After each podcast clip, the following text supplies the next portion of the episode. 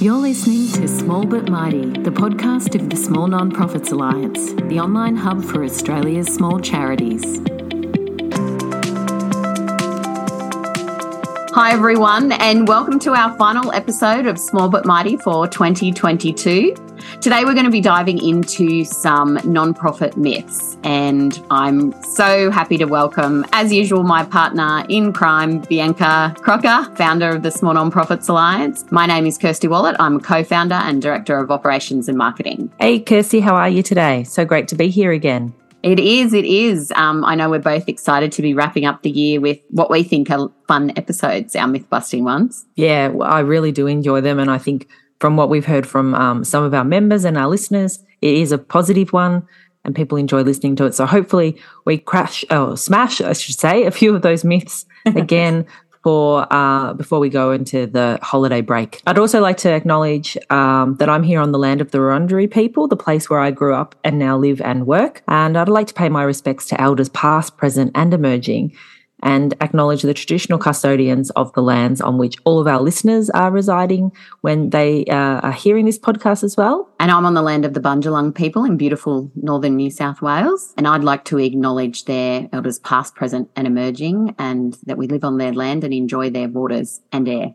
Okay, so let's kick it off today, Bianca. I'm going to throw to you first. We wanted to keep our myths today really topical to things that we've heard being talked about I think, in the last couple of months. And obviously, this time of year is a big time for charities to go out there with their Christmas appeals and their fundraising appeals. And I think your first myth has a little bit to do with that. Yes, it does, Kirsty. My first myth is that fundraising is on the downward trend.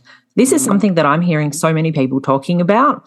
Uh, and I really think in recent months, when people are talking about this, what we really need to be thinking about is consider what type of fundraising we're actually talking about. Because I think giving a broad brush um, approach to all fundraising is down is probably a little off the mark.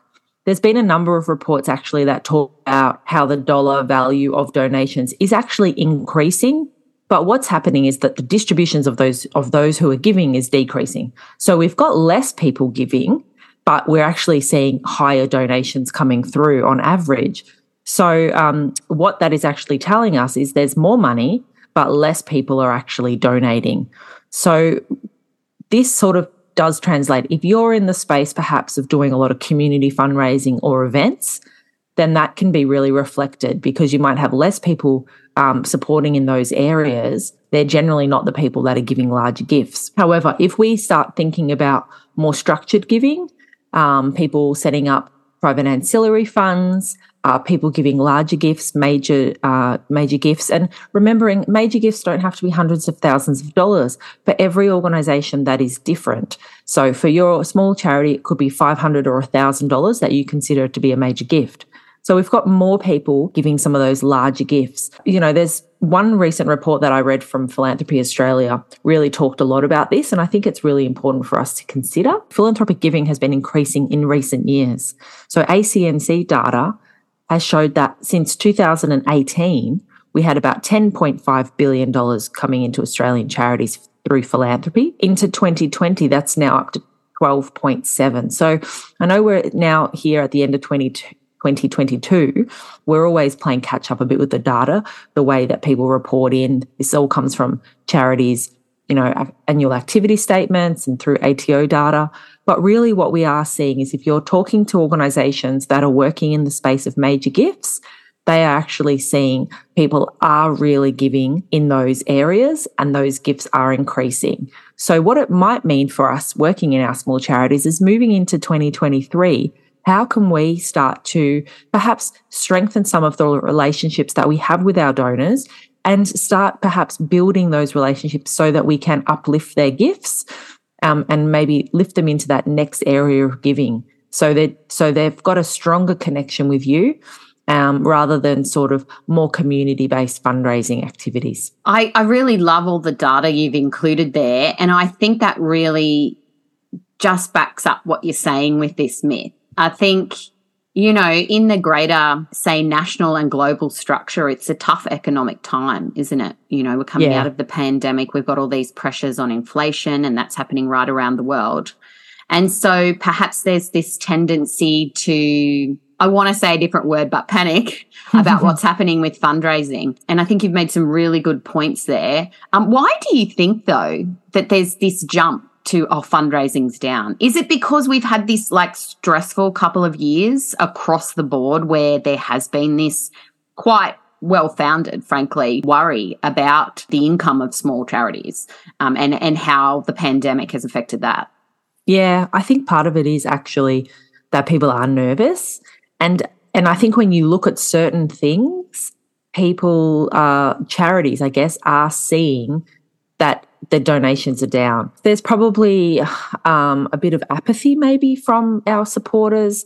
You know, through COVID, it was a really hard time, but we did see consistent, for most organizations, we saw consistent giving, um, which a lot of people didn't expect to see. But remember, if if through that time we might have, um, you know, been really good at pivoting and, and moving our events online or doing virtual uh, walks and those sorts of things. But so if we're still trying to do those things now, they're less excited about those sort of things. So, and they're a bit more tired. So some organizations are seeing the dollars down or perhaps not even down, but they're just not increasing in those areas. And that's, that's, I think, the conclusion a lot of people are jumping to. They're sort of saying, well, fundraising's down then because we did this walk for the last five years and this year it's not growing at all, or, or it has gone down a little bit in terms of our income. But what we need to look at is, well, what are we doing with our supporters to build those relationships? And then how can we ask them to get involved and support us in other meaningful, meaningful ways and purposeful for the for the donor? Well, as we always say, small organisations are very good at being nimble and being able to change what they do. Do you think perhaps that's what small organisations need to do if they've seen a drop in fundraising? Is that they need to maybe think, well, that walk we've done for the last five years that was really good for us perhaps isn't working anymore. So, what are we going to do into 2023 to maybe not reinvent the wheel, but to respond to the environment we're in now with donors? Yeah, I think that's a really great point uh, Kirsty, that we do have um, such a strength in small charities, the ability to be agile and, and to and to change things up a little bit. So really just thinking more broadly about your fundraising and how are you connecting with your donors and inviting them or asking them to get to get engaged with you and to give to you. And I think um, trying to think a little bit differently about that, especially in the area of like I said before, that major donor space. It's so interesting because a lot of charities, especially, sorry, a lot of small charities really feel that that's not an area for them. and what's interesting is it does, um, you know, take a little bit longer because there's a bit more prospect research has to be done. There's a bit more um, time and cultivation for donors that has to go into that area.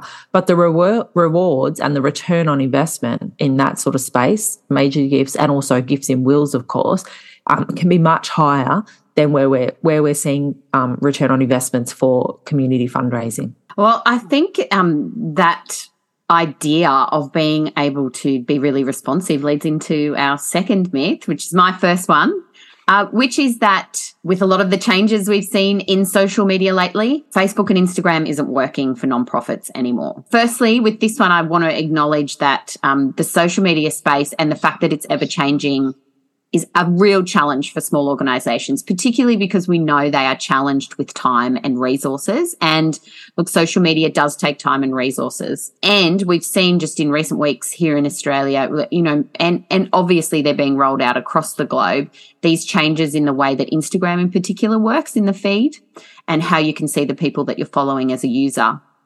Obviously, We've seen a drop in engagement across the board with both Instagram and Facebook, so the meta platforms, as they try to do a raft of different things eh, for example, compete with TikTok. And so that drop in engagement is nothing new for Facebook, but we have seen that really come to the fore in 2022 with Instagram.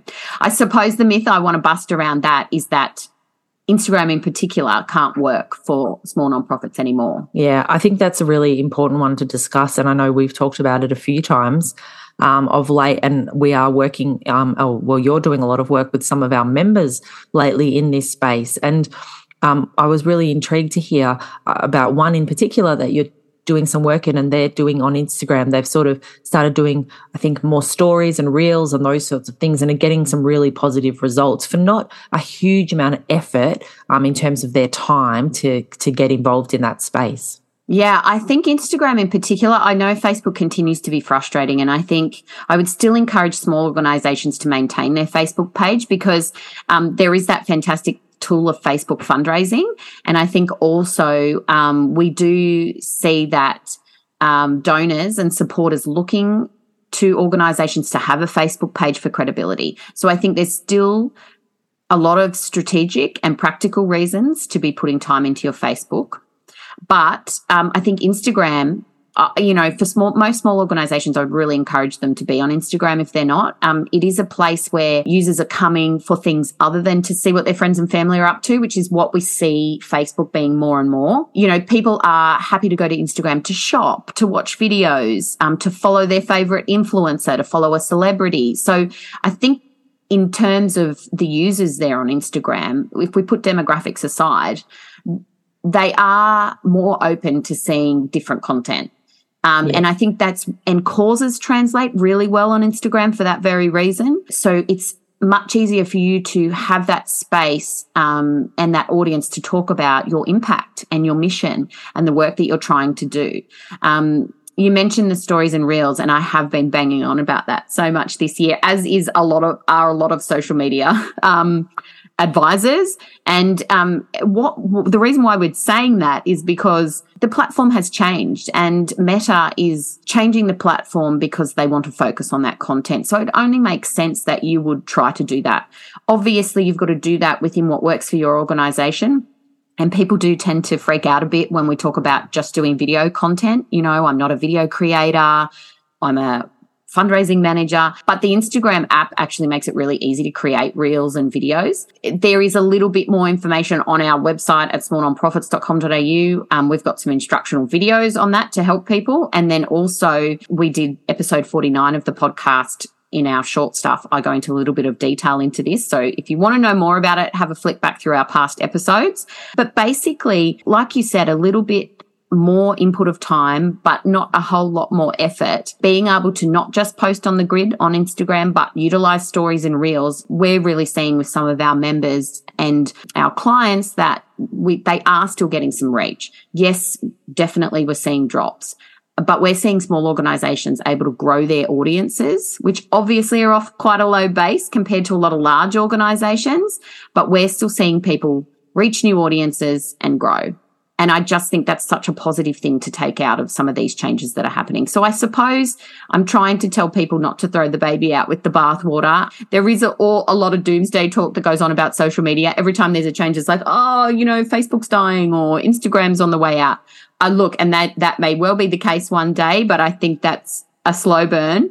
And there are still so many strategic and practical reasons why small organizations can still reach their audiences, spread their mission, talk about the work they do in a really engaging way, particularly on Instagram at the moment. I think the other thing to to remind everyone and all what we should all remember is one thing that we've always loved about this platform or these types of platforms is the affordability in terms yes. of reaching. If you were trying to look at any other medium out there to connect and cultivate your donors and build those relationships, social media, even if you're doing some paid advertising and boosting posts, etc., etc., that's still much more affordable. So, from a small charity perspective, where time is definitely a resourcing issue, but budget as well, that still still really um, is the top of the list, I guess, in terms of affordability.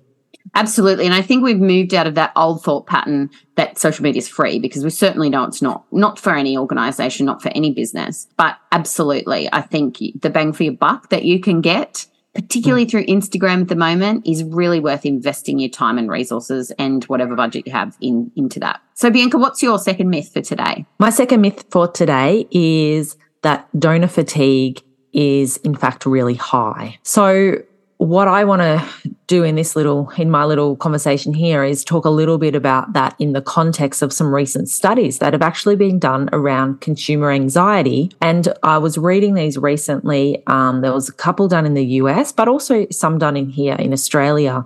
And uh, there's uh, the conversation that's been happening around donor fatigue being high is actually in the context of when we're going shopping and we're asked at checkouts to make a donation or to upsell or to sorry up you know, uh, round up our our spending, our expenditure at the shop, all of those sorts of things. And there is some reports that are showing that there's a bit of donor fatigue in that area. Really, what that aligns to, though, is that consumer anxiety. They feel a lot of pressure um, and they feel that sometimes they are guilted into saying yes at those points because the person's right there the shop attendant's right there saying, "Hey, do you want to give an extra five dollars here, or do you want to buy a little, uh, you know, a little something to put on our wall to say that you're a supporter of our of our charity partnerships or whatever it might be?" So what I find really interesting about this, and I've and I've read a bit about it. I know there was some work done at University of Queensland around this as well, where people are actually saying that when they're in the shopping environment and they feel that pressure to give to charities in a public setting, sometimes they, those people may be hesitant to give again in their own, you know, giving world or in their own space.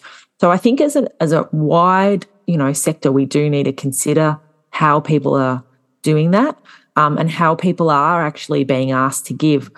I think though, in all honesty, I really think that this type of giving or, or this type of ask that, that charities are doing at, at, at a point or at a shop front is really transaction based. So when we talk about giving and fundraising, we'll often talk about there's, you know, a few different ways and there's transaction based. But we always, and the words that I'm about to say now are not new words, and that I've that I'm often saying these sorts of things.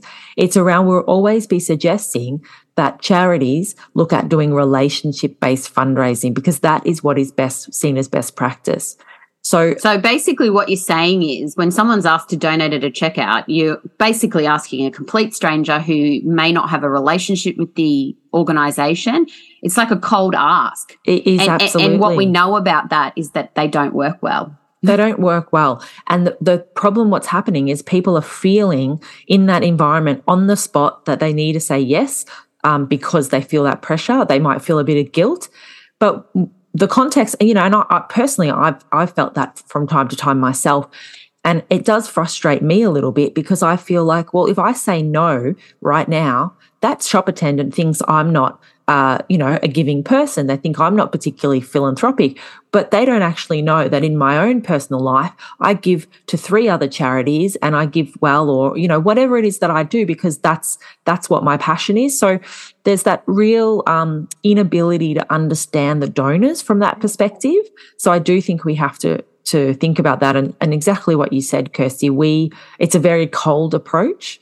Um, and the other thing is people are when the shop attendant usually doesn't know much about the organization. So they're not going to be telling me what's the impact that they're having? What's this money actually going for? How is my donation making a difference? All of that stuff is not happening. So what we need to be doing is remembering that donor fatigue is you can avoid donor fatigue if you've got concerns about it in your small charity by making sure you're doing best practice relationship based fundraising.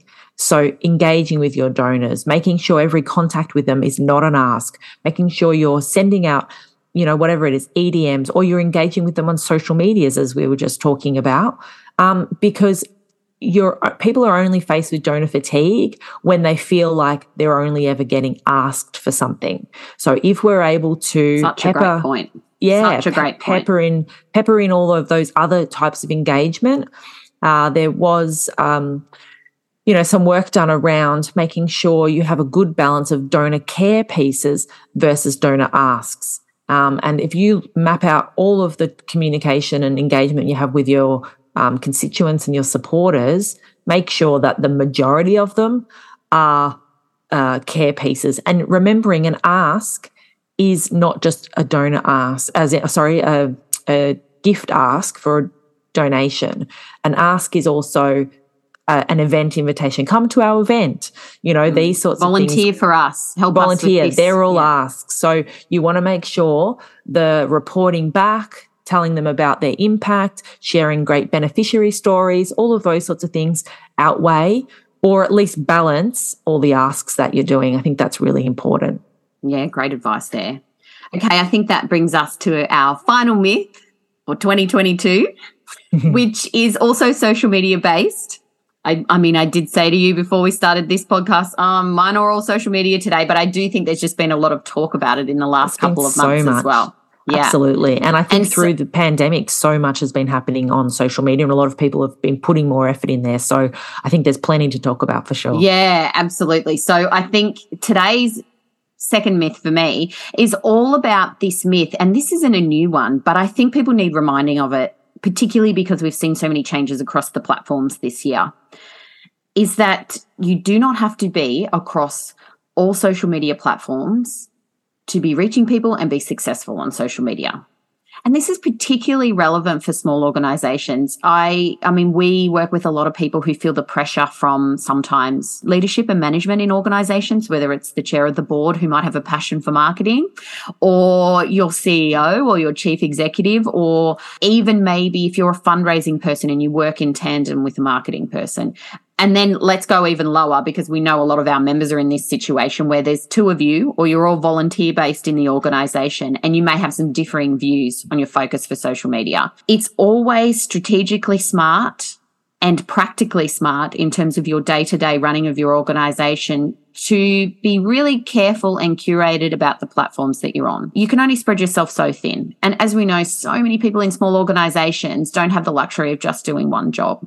What we find is that despite all of these changes to the platforms, that good content always works. Now we do have to be a little bit smarter about how we get that content out to people. We need to respond to the changes in the platforms without, as we said before, reinventing the wheel. But I think it's important to note that you do have to put some time into the content creation and the planning for it to be successful. And therefore, the more platforms you have, the harder that is. I think one that has particularly come up, like my general recommendation is be on Facebook and Instagram.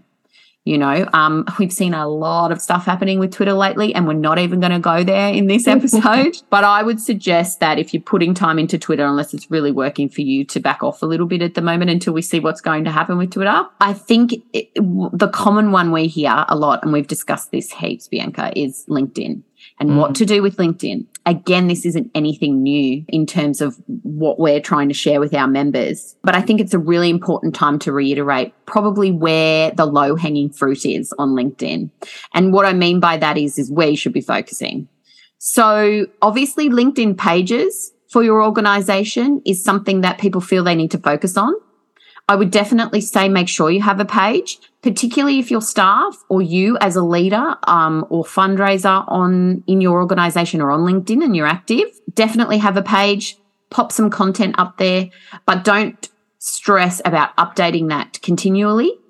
And the reason basically comes down to engagement. Not only does LinkedIn not not really um, prioritize pages in terms of the feed and the engagement, but we also see very low gains, very low engagement gains. You know, you only have to look at any state of the social media reports from the US, the UK, here globally to see that LinkedIn is always at the bottom in terms of engagement. It's mm. still important to be there. Um, it's still important for networking. We know how important that is for small organizations and relationship building and stakeholder relationship building. There's also some credibility that goes to you being there as an individual in your you know, in terms of what your role is in the organization. And there's definitely some credibility attached to having that page. But where I would be focusing your energy on LinkedIn is on your personal profile because mm. that's where you're going to get the most exposure and engagement. So by all means, pop a post up on your LinkedIn page every now and again, but you should be sharing that from your personal profile. And actually, LinkedIn's made a lot of changes in the last 12, 18 months to prompt you to do that because that's what they're wanting mm. people to do. Act as individuals from a professional point of view and share their content. If you're pressed for time, I, I would say if you're in a small organization and you're not on LinkedIn, you need to get on there from mm. a personal point of mm. view. Um, absolutely. If you're pressed for time, have the page there so you can add it to your profile, create it, take that time, but then don't worry about it and focus all your time on posting what you're doing, how you're reaching your mission, um, what your campaigns are, share all of that in LinkedIn. The great thing about LinkedIn is that people are there for work. So they want to hear about what you're doing. They want to share in your wins. Um, they want to share your work. They want to give you encouragement. And that's what's great about that platform. Sorry, I think the other great thing about what you're saying, Kirsty, is from a small charity perspective, again, where we're really challenged with timing for resources, this is actually something that we can connect with our board members or our committee members, depending on Absolutely. the organization, who probably all have profiles, LinkedIn personal yes. profiles, and get them to be using it. And that's a really key way Absolutely. that they can simply help you know get the message out about what we're doing and even if that is that they you know they're sharing your linkedin so you might just um, obviously in the first instance make sure you're all connected on linkedin but yes. you might be able to um, when you're doing some major updates or um, you know shout outs on your linkedin profile is even just send a little email to your board members and say i've just done something it'd be great if over the next week you can jump on and share my post or, or, or, or, you know, help spread the word through your profile because that is definitely something that all board members should be doing as part of their role in supporting your organizations. And it's a really simple thing for them to do. It really is. Get your board to work for you, you know, yeah. and LinkedIn is the place where they can do it. Absolutely. And I would say, just regarding the other platforms, you know, it does come down to individual organizational basis and what your work is and how successful you might already be on a platform. But I would be channeling my energy and resources and time into Instagram at the moment. Maybe back off your Facebook page a little bit just because the, the engagement for business pages on Facebook just isn't there. That's not to say don't keep posting, definitely do that. But if you're having to make that decision about where to channel resources, definitely make sure you're on LinkedIn and you've got that presence there and then maybe try and focus on Instagram. Um, there's a lot of cross promoting going on with Instagram and Facebook. You can connect your accounts. Every, all the content you do on Instagram is being automatically shared to Facebook if you link them, particularly the reels and the videos. And so that's what we're telling members to do at the moment. Focus on posting all of that content on Instagram and then it'll share across, across the platforms. And really have a hard think about how many platforms you're on and why you need to be on there. Most small organizations don't need to be on TikTok, don't need to be, you don't need to be loading up to YouTube regularly. You don't need to be posting to Twitter regularly. Obviously, it's a really individual thing. And if you've made that strategic decision that you do need to, great. But I've rarely seen any small organizations that have the need to be across more than one or two platforms. So I think it's that really should helpful. be a relief. It should yeah, be a I was relief. Say, really, I was actually going to say that exactly. I think that's a real relief for a lot of our listeners, probably, because unless, like you said, unless there's a real reason why you believe your organization needs to be there, you don't need to be there. So just, yeah, that's a great piece of advice, I think, to finish on as well. And on that note, just want to say huge thank you to everyone, all of our listeners. We've had a really successful year with the podcast this year, even though we definitely have been delivering less content, that's for sure. But we just want to thank all of our listeners and our members for their support in 2022. We really love what we do here at the Alliance and we couldn't do it without you and you're the reason we do it. So thank you so much for your ears and your support this year. And we look forward to another new and exciting year in 2023. Kirsty, we do. And I think the other other thing to say is we're always open for that feedback. So, you know, contact us, uh, get in touch. And, you know, if you, there's a topic that you want to hear next year, we'd love to hear from you so we can, you know, really uh, mold our content to suit what our what our members um, and our listeners really want. And I know it's been a really busy year for a lot of people. And off the back of a couple of really tough years, a lot of people are feeling really tired and exhausted uh, going into this Christmas and this holiday season. But I just really want to remind everyone just to let that things go and and really just take some time to celebrate the wins that you've had because you will all have had some incredible wins in the work that you're doing in supporting the community. And I think it's really important that um, that you take some time to acknowledge what you have done and the successes that you've had. Yeah, we look forward to working with everyone. Again. Well said. Well said. Thank you so much, everyone. Um, we'll be back in 2023.